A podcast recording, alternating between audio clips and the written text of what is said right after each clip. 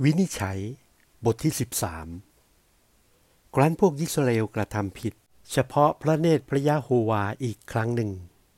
พระองค์ได้ทรงมอบเขาไว้ในมือชาติฟาลิสติม 40 ปี มีชายผู้หนึ่งแต่ตระกูลดาน เป็นชาวโซลา ชื่อมาโนฮา พัญญาเขาเป็นหมัน ไม่มีบุตร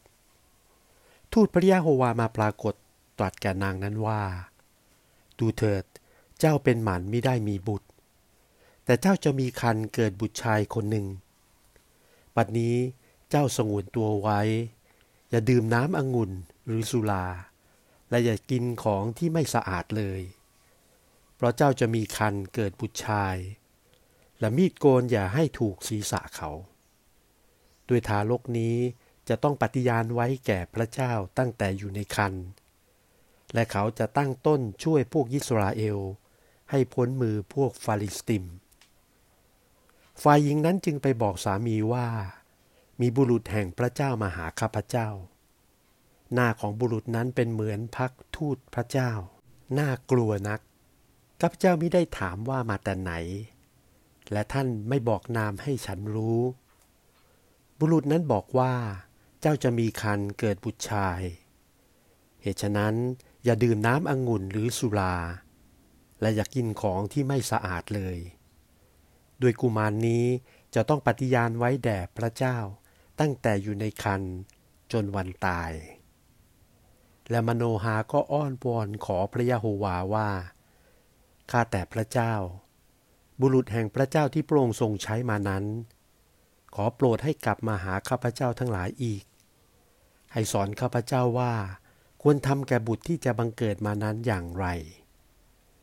พระเจ้าทรงสดับเสียงมโนหา ทูตแห่งพระเจ้าจึงกลับมาหาหญิงนั้นอีก เมื่อนั่งอยู่ที่ทุ่งนา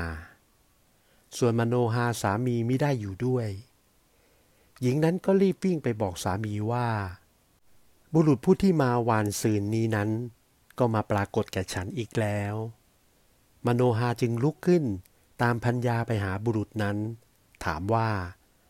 ท่านคือบุรุษที่ได้พูดแก่พัญญาข้าพเจ้าหรือ บุรุษนั้นก็บอกว่า เราคือผู้นั้น มโนหาก็ทูลว่า ขอให้คำที่ท่านกล่าวนั้นสำเร็จเถิด ข้อบังคับทารกนั้นจะมีอะไรบ้าง จะให้ทำอย่างไร ทูตพระยะโฮวาตรัสแก่มโนหาว่า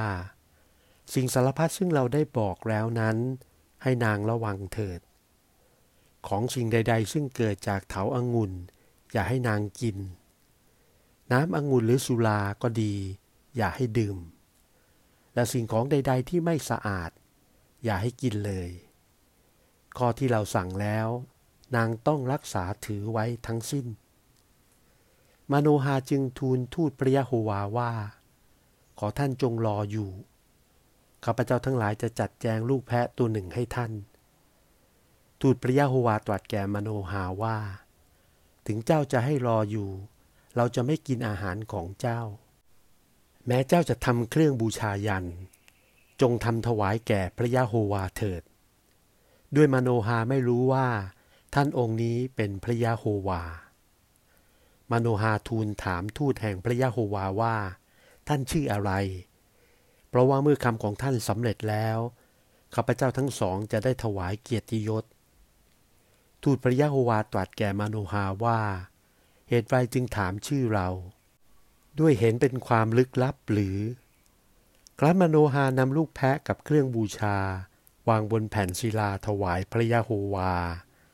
พระองค์ทรงแสดงการอัศจรรย์ให้มโนหากับพัญญาเห็น เมื่อเปลวไฟจากท่านบูชาโพรงขึ้นบนฟ้า ทูตพระยะโฮวาก็เหาะขึ้นในเปลวเพลิงท่านบูชา